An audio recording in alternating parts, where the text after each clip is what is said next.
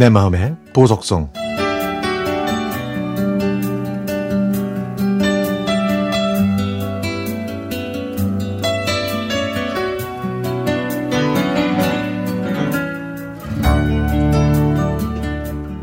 며칠 전에 고향 들판 농로를 따라서 강변길을 거닐다가 여물어 가는 논 위로 하얀 그물망이 넓게 쳐져 있는 걸 봤습니다. 그걸 본 순간 세상 참 많이 좋아졌다는 생각이 들었죠. 이젠 애써서 참새를 쫓을 일이 없으니까요. 이런 생각을 하면서 지난 세월을 떠올리지 않을 수 없었습니다. 제가 유년 시절에는요, 저희 동네 다랑이 논에 참새떼가 정말 자주 몰려왔습니다. 허수아비가 서 있는데도 뼈뜬 물을 쪽쪽 빨아먹으면서 나 잡아보란 듯이 더 시끄럽게 짹짹거리곤 했죠. 제가 학교에서 돌아오면 아버지는 빨리 논에 나가서 새를 쫓으라고 재촉하셨는데요. 그러면 저는 책볼을 던져두고 찬물에 밥을 후다닥 후다닥 말아먹고 논으로 갔습니다. 줄에 매달린 깡통을 흔들고 양동이를 때리고 대나무를 반으로 쪼개 만든 딱따기를 치면서 목이 터져라 소리를 지르면 참새들이 그때만 도망갔다가 잠시 후에 또다시 우르르 몰려오죠.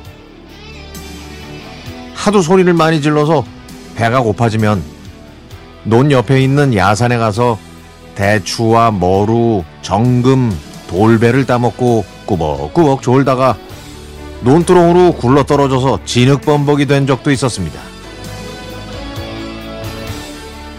아버지가 꼴망태를 메고 논길을 뚜벅뚜벅 걸어오시면 거칠어진 손으로 제 이마에 맺힌 땀을 닦아 주셨죠. 그리고는 제 손을 잡으시고 참새를 함께 쫓으셨습니다. 저는 어린 나이였지만 비료값, 농약값을 제하면 오히려 손해만 보는 농사를 왜 짓고 있는지 이해할 수가 없었습니다.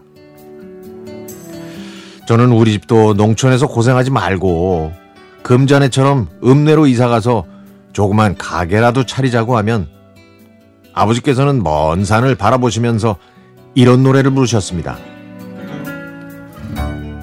못 살아도 나는 좋아 외로워도 나는 좋아